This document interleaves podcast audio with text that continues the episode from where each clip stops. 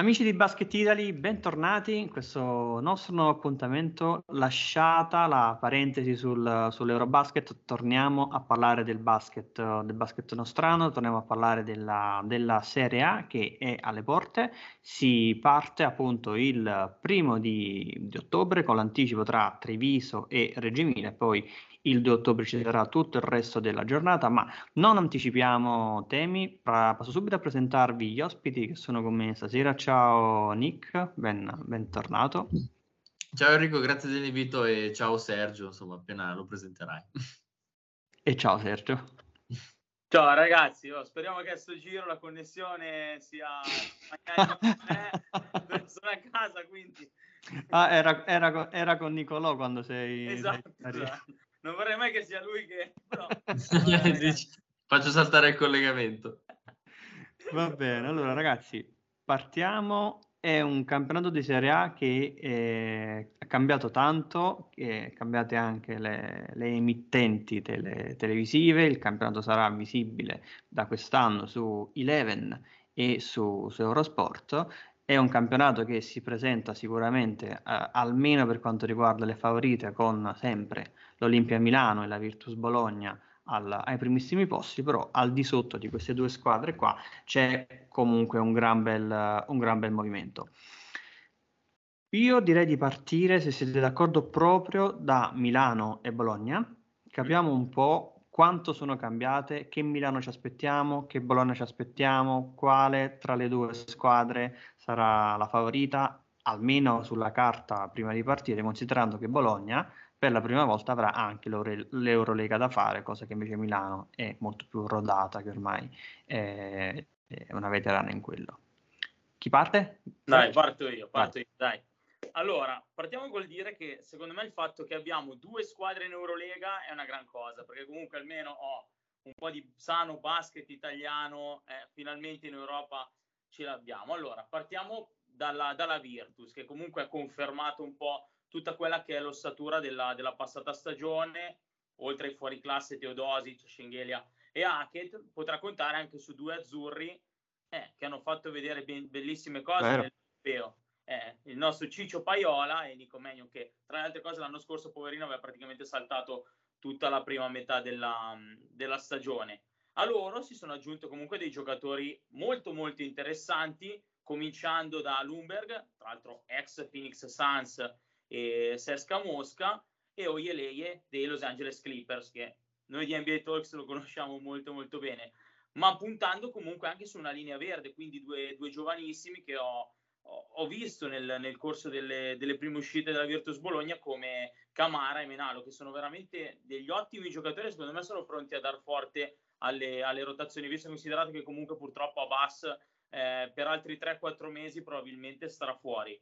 Il punto di forza però secondo me di Bologna quest'anno sarà Sergio Scariolo, perché fresco fresco di titolo europeo conquistato sulla Spagna, insomma secondo me Eh, punta ad avere ancora lo scudetto sulla maglia anche per, per l'anno prossimo.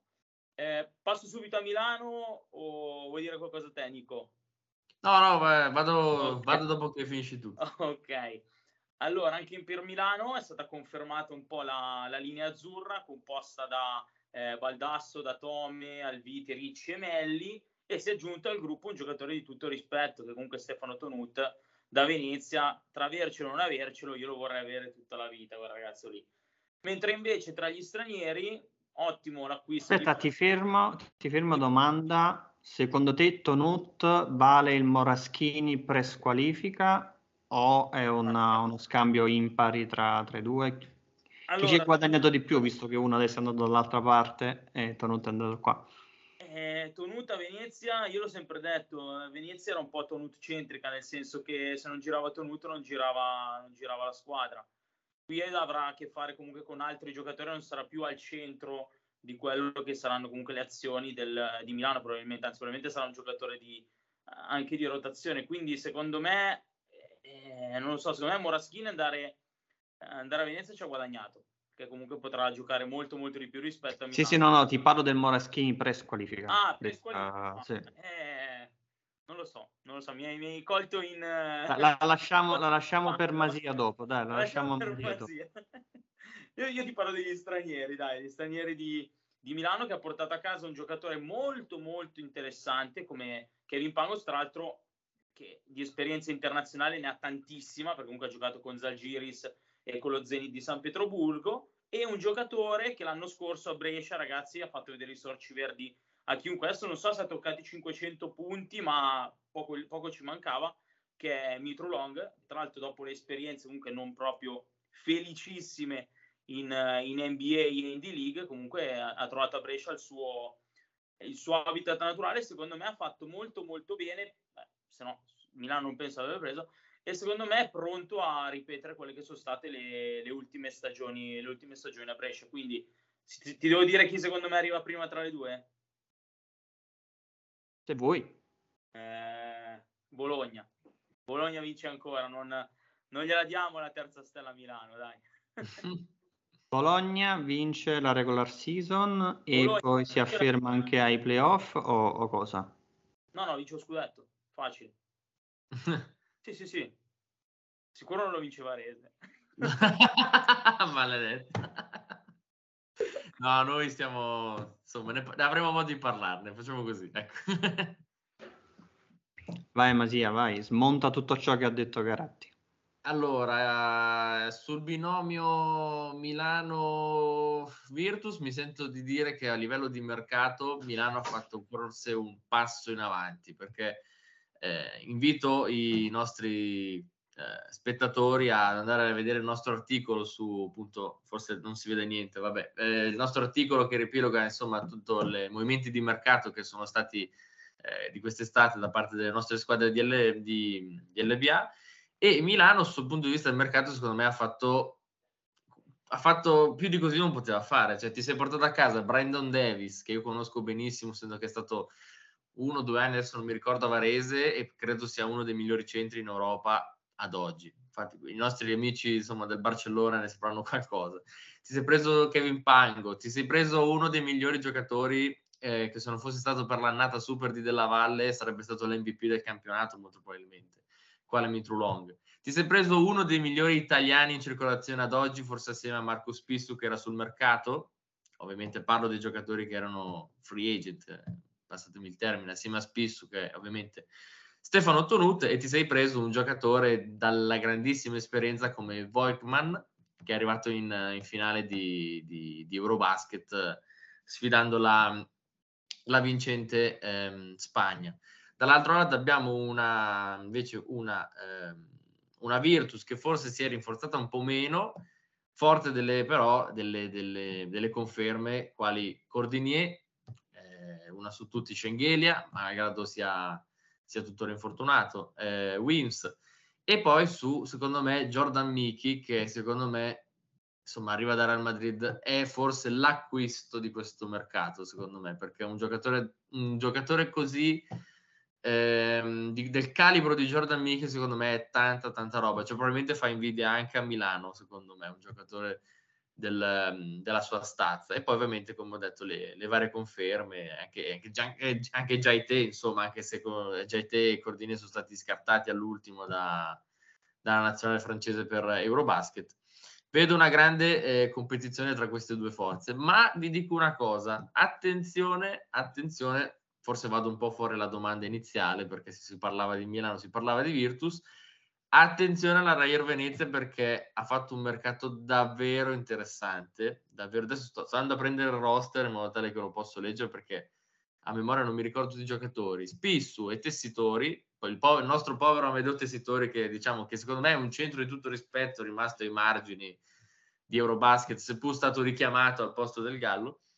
Eh, Jordan Parks, una delle, potremmo dire, stelle nascenti della scorsa Eh, la scorsa Serie A, eh, Yankuba Sima, che secondo me è veramente un giocatore alla, che secondo me esploderà, sarà tipo giocatore dell'anno scorso di Venezia, che adesso mi viene il nome, che si è infortunato, ma che prima dell'infortunio era veramente spaziale. Ah, Kevin Harvey, adesso parlando mi è venuto, e, e Derek Willis Derek Willis che conosciamo molto bene, essendo la sua passata il suo passato recente a Brindisi. Secondo me sarà veramente interessante vedere vedere Venezia come potrà dare filo da torcere alle due, ai due squadroni quali quali sappiamo, e su, soprattutto anche sulla conferma di Mitchell Watt, che è sempre una conferma di tutto rispetto, insomma.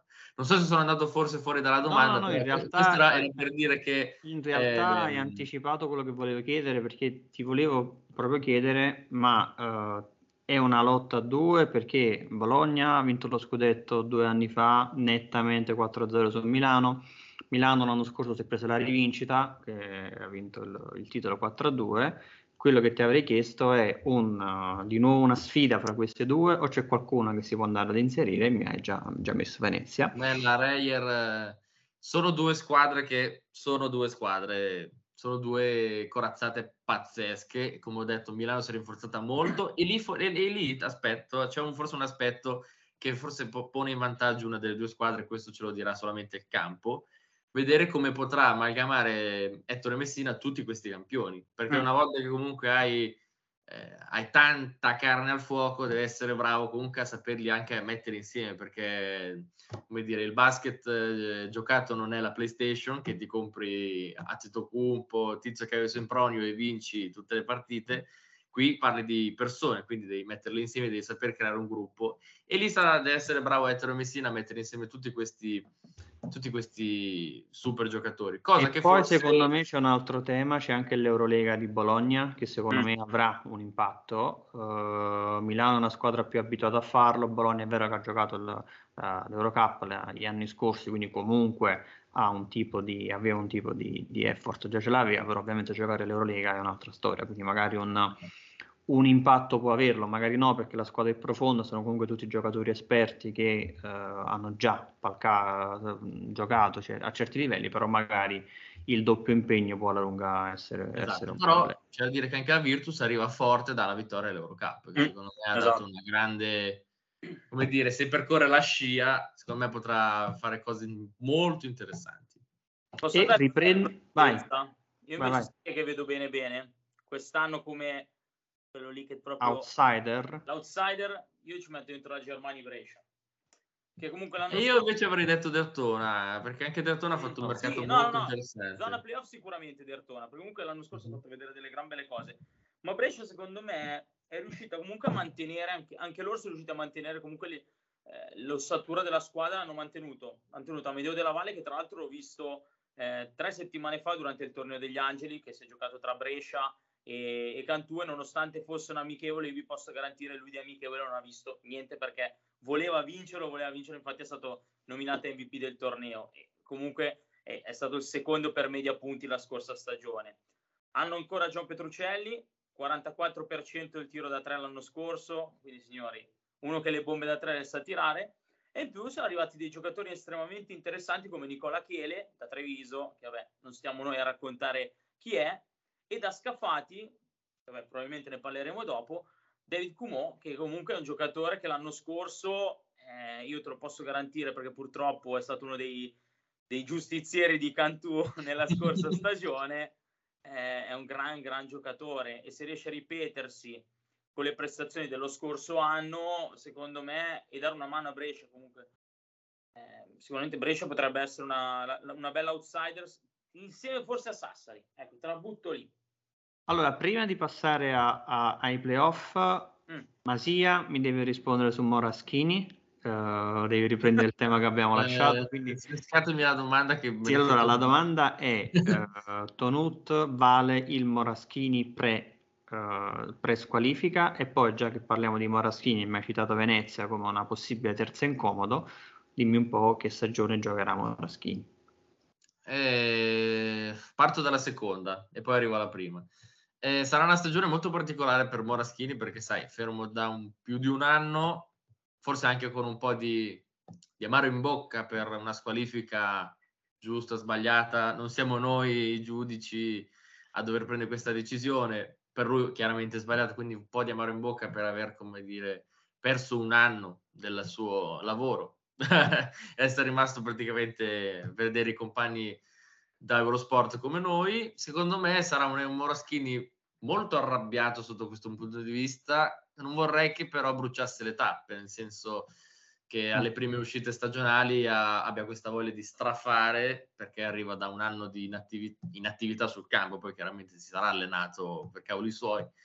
Eh, non vorrei che magari voglia strafare e poi si trasformi in un nulla di fatto, o in, in, una, in una seconda veste invece torna un giocatore che magari alla nazionale manca, anche visto che siamo sempre freschi di nazionale ultimamente, con un occhio al mondiale, mi pare che dell'anno prossimo, e, e, alle qualificazioni al mondiale, e, e lo vedo molto, ho, ho questo dubbio, non so, un po' dottor Jack e mister Hyde, sarò curioso di vedere eh, quale sarà il suo destino. E eh, la prima domanda che era eh, se Tonut vale il Moraschini dell'inizio stagione.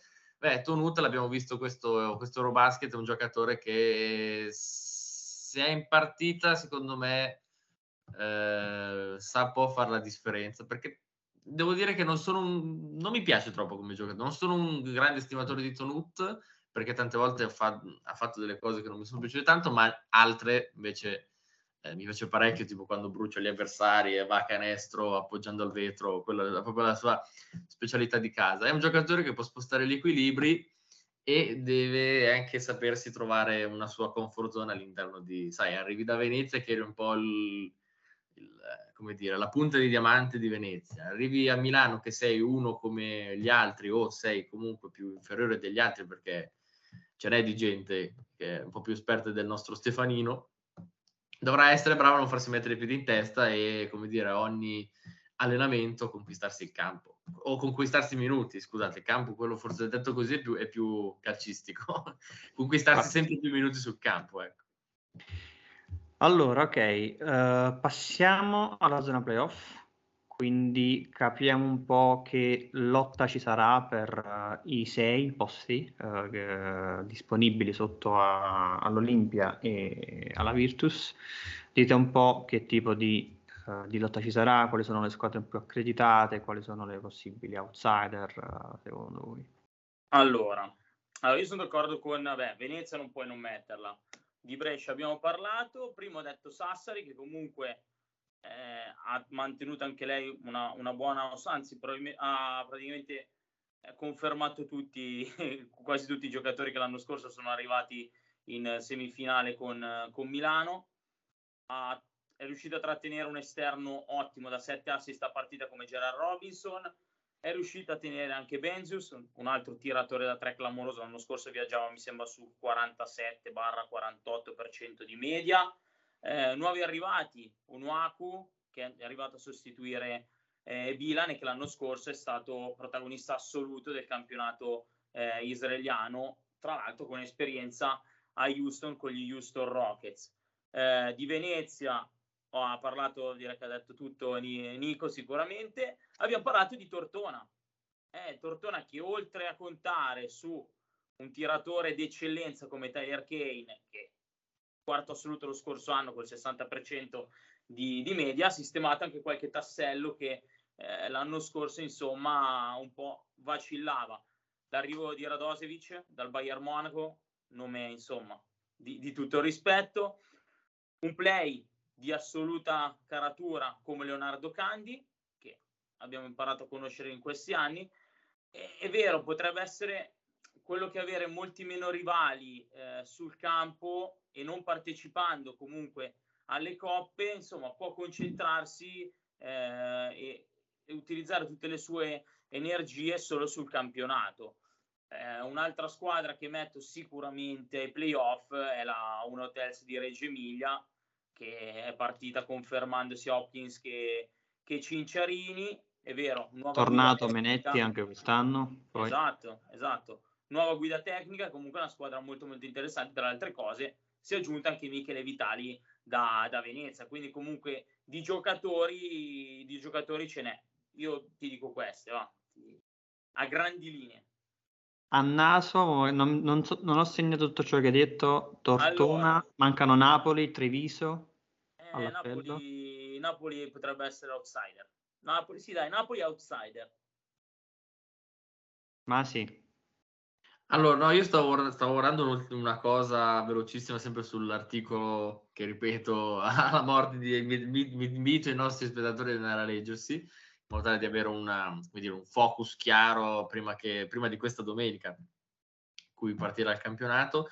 Eh, torno su Tortona perché secondo me ha fatto degli acquisti veramente interessanti, a partire dalla preziosissima conferma di Daum, che è un altro che forse è stato protagonista dello scorso campionato, più che protagonista una sorpresa accompagnata da poi questo essere protagonista, perché chi, chi lo conosceva Mike Daum prima dell'anno scorso abbiamo conosciuto e abbiamo detto cavolo che gran giocatore che è Mike Daum, veramente pazzesco, e bisognerà capire l'asse play pivot tra Kane e Criston, Criston che ha fatto le, le coppe l'anno scorso, è un giocatore che solitamente ha sempre, gioca sempre le coppe a livello europeo, eh, e per il ritorno di, in Italia di De Monte Harper, che se vado a mente, for, probabilmente sbaglio, non lo so, eh, l'abbiamo già visto in maglia Avellino, Scan, Avellino, Scandone Avellino, e Radosevic sotto canestro è un'altra super bomba, assieme alla conferma di un giovane in rampa di lancio come Machiura,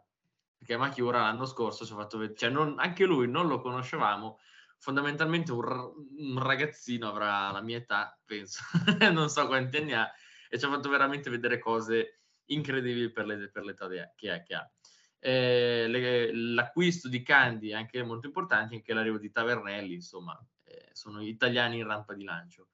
Poi non mi ricordo, io ho un'altra squadra che mi piace parecchio, che, vorrei, che non so se potrebbe ambire per la zona playoff, ma ne volevo parlare prima che mi dimentico, è Napoli, perché ha, compra- ha comprato, ha acquistato un centro di tutto rispetto come Ja'Cory Williams, che avevamo già visto a Trento, veramente interessante, e, e assieme a Zanotti, eh, Williams, Zanotti e eh, Zerini potrebbe essere una coppia di lunghi veramente interessante a livello di campionato. Poi di che altro avevamo parlato? Mi sono completamente dimenticato di altre squadre, non mi ricordo più.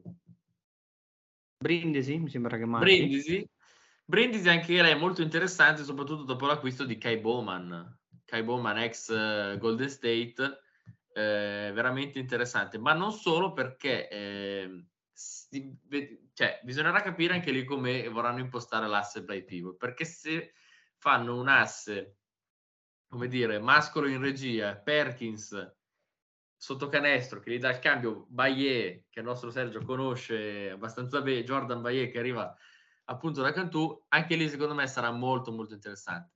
Hanno aggiunto un, un'ala di tutto rispetto come Jason Barnell, che il nostro Sergio conosce sempre, passano tutti da Cantù, cavolo, i giocatori, tutti i giocatori passano da Cantù. Tra l'altro passano tutti da me, perché l'intervisto tutti io all'inizio, qua se ne vanno tutti. Perché quelli buoni se ne vanno via tutti, incredibile. Esatto, esatto. Abbiamo capito... Se... No, vai.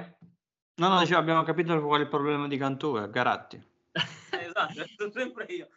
Come lavoro, che colpa è? Colpa mia, va bene, me la prendo bene.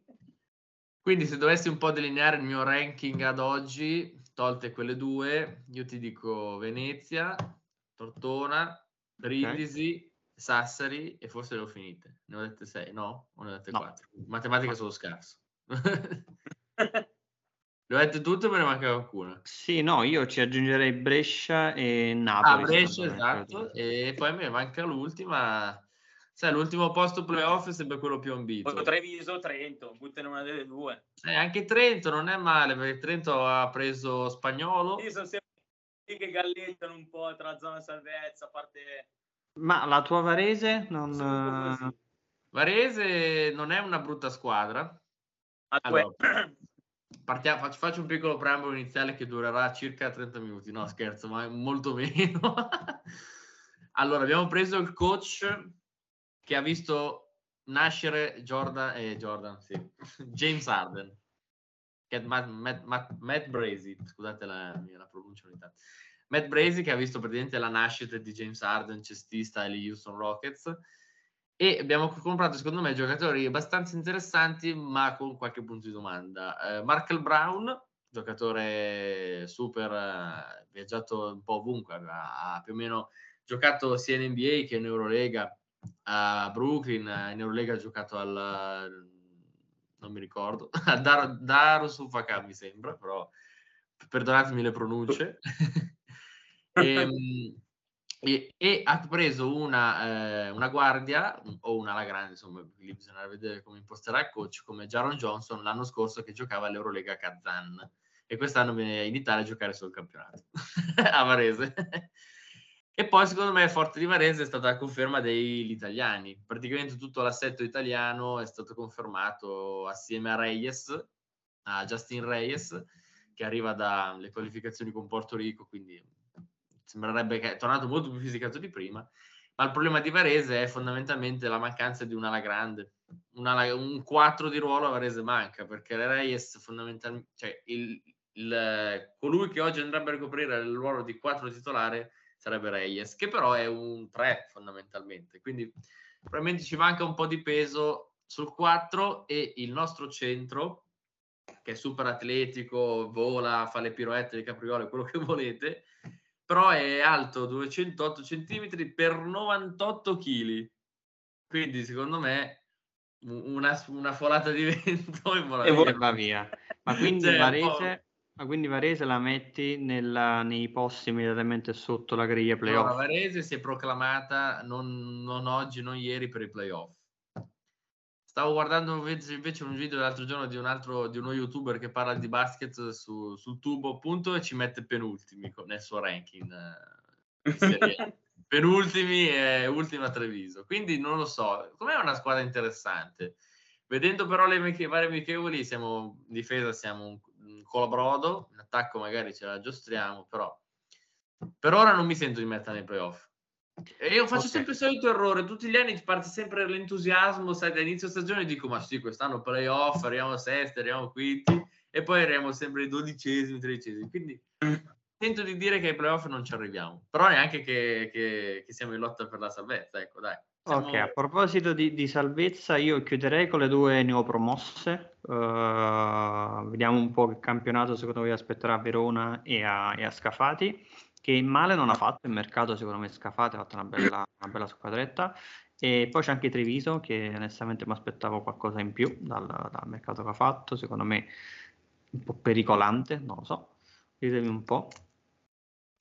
Allora, eh, allora fate, fatta una premessa, nel senso che eh, come dicevamo prima, i vari Brindisi, Treviso, Trento, Napoli sono lì lì, nel senso sono più verso la zona playoff che verso la zona playout, però sono sempre, come dicevo prima, che galleggiano un po' su quella che è il, le incertezze della, della stagione. Allora, secondo me zona retrocessione, non me ne vogliano i tifosi di Scafati, ma metto Scafati che sì, ha allestito un, un roster molto molto interessante, tra l'altro pescando nel nostro campionato, portando a casa Stone da, da Venezia e Landi da, da Torino, e tra l'altro due americani che comunque hanno fatto vedere delle belle cose la scorsa stagione come McHenry e, e Pinkins, e l'ossatura eh, italiana estremamente solida delle scorse stagioni come Rossato, Molandi, Kanji e De Laurentiis.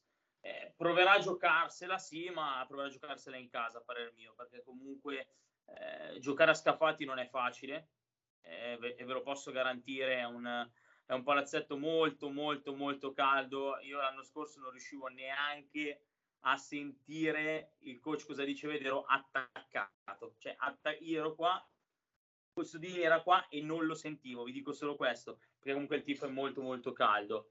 E l'altra retrocessa, ahimè, io metto comunque Verona, perché Verona eh, ha due play in regia, Cappelletti in Bro, che comunque è un giocatore che conosciamo, un giocatore di assoluto rispetto, ma ha una batteria di americani che secondo me è tutta da sono valutare. Tutte scommesse, sono tutte scommesse, americani prese da da, da, da Verona, sì, sono tutti da, da vedere.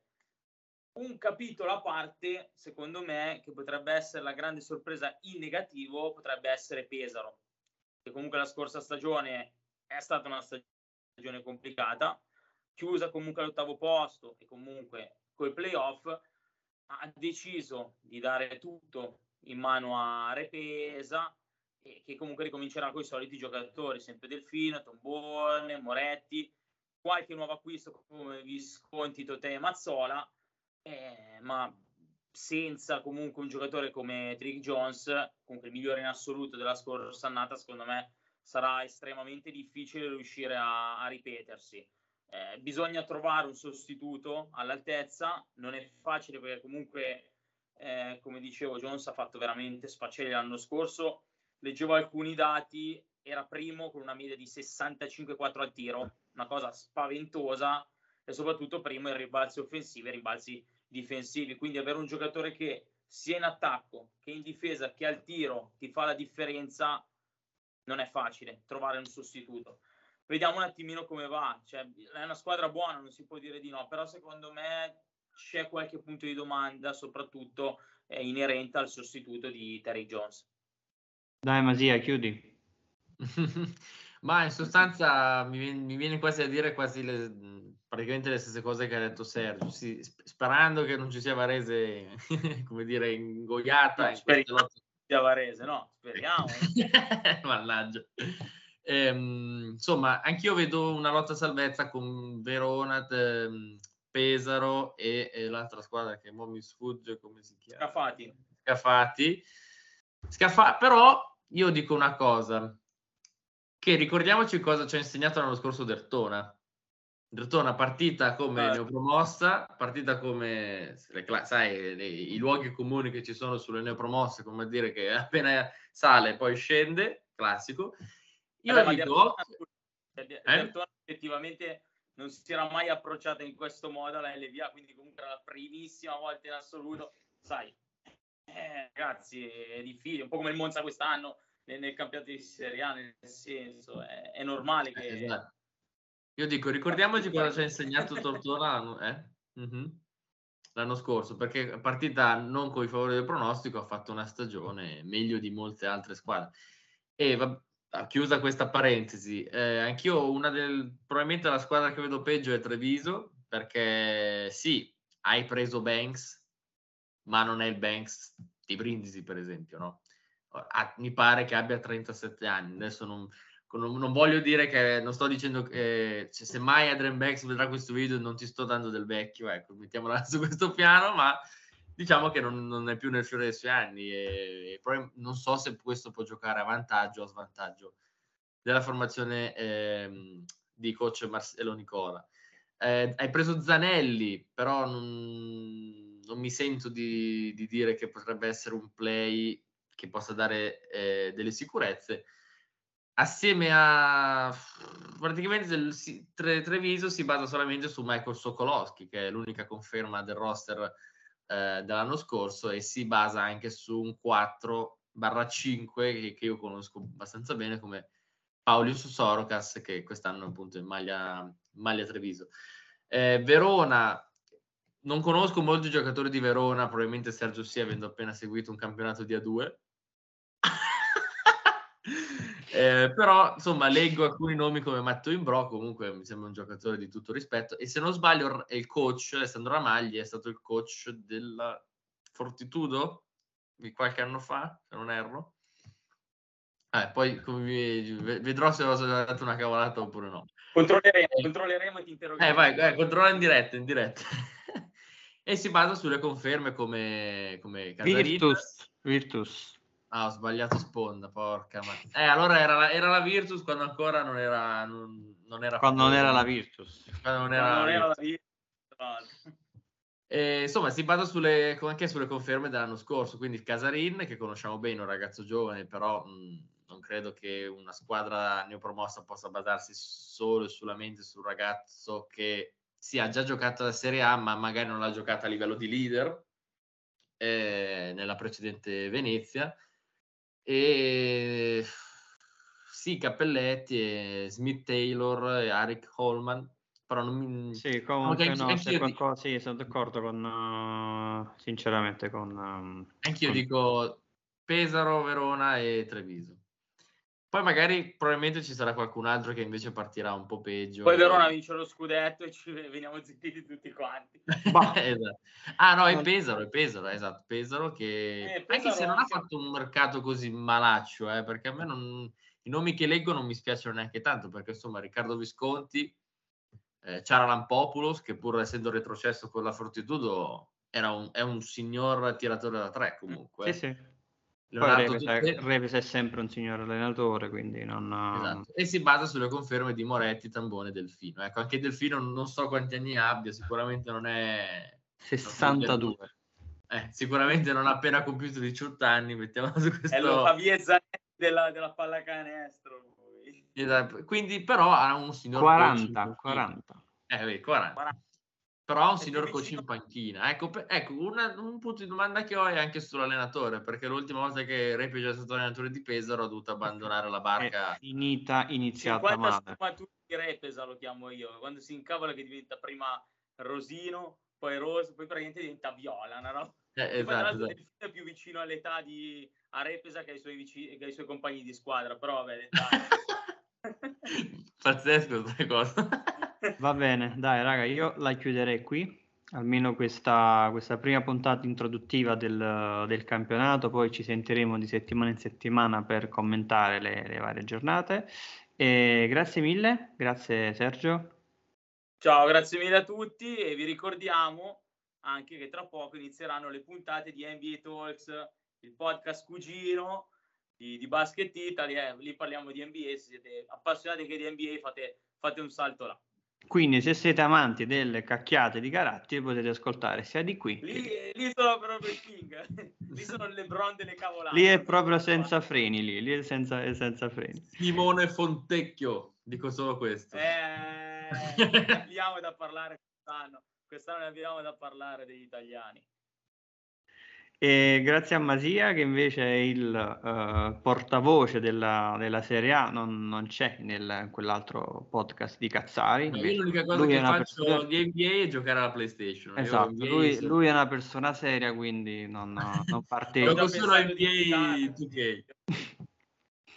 Va bene ragazzi, io uh, vi ricordo sempre, se, vi, se volete supportarci, di iscrivervi al, al nostro canale, di lasciarci i commenti, insomma di farci sapere che ne pensate delle, delle cacchiate che, che diciamo, e ci sentiamo la settimana prossima. Ciao!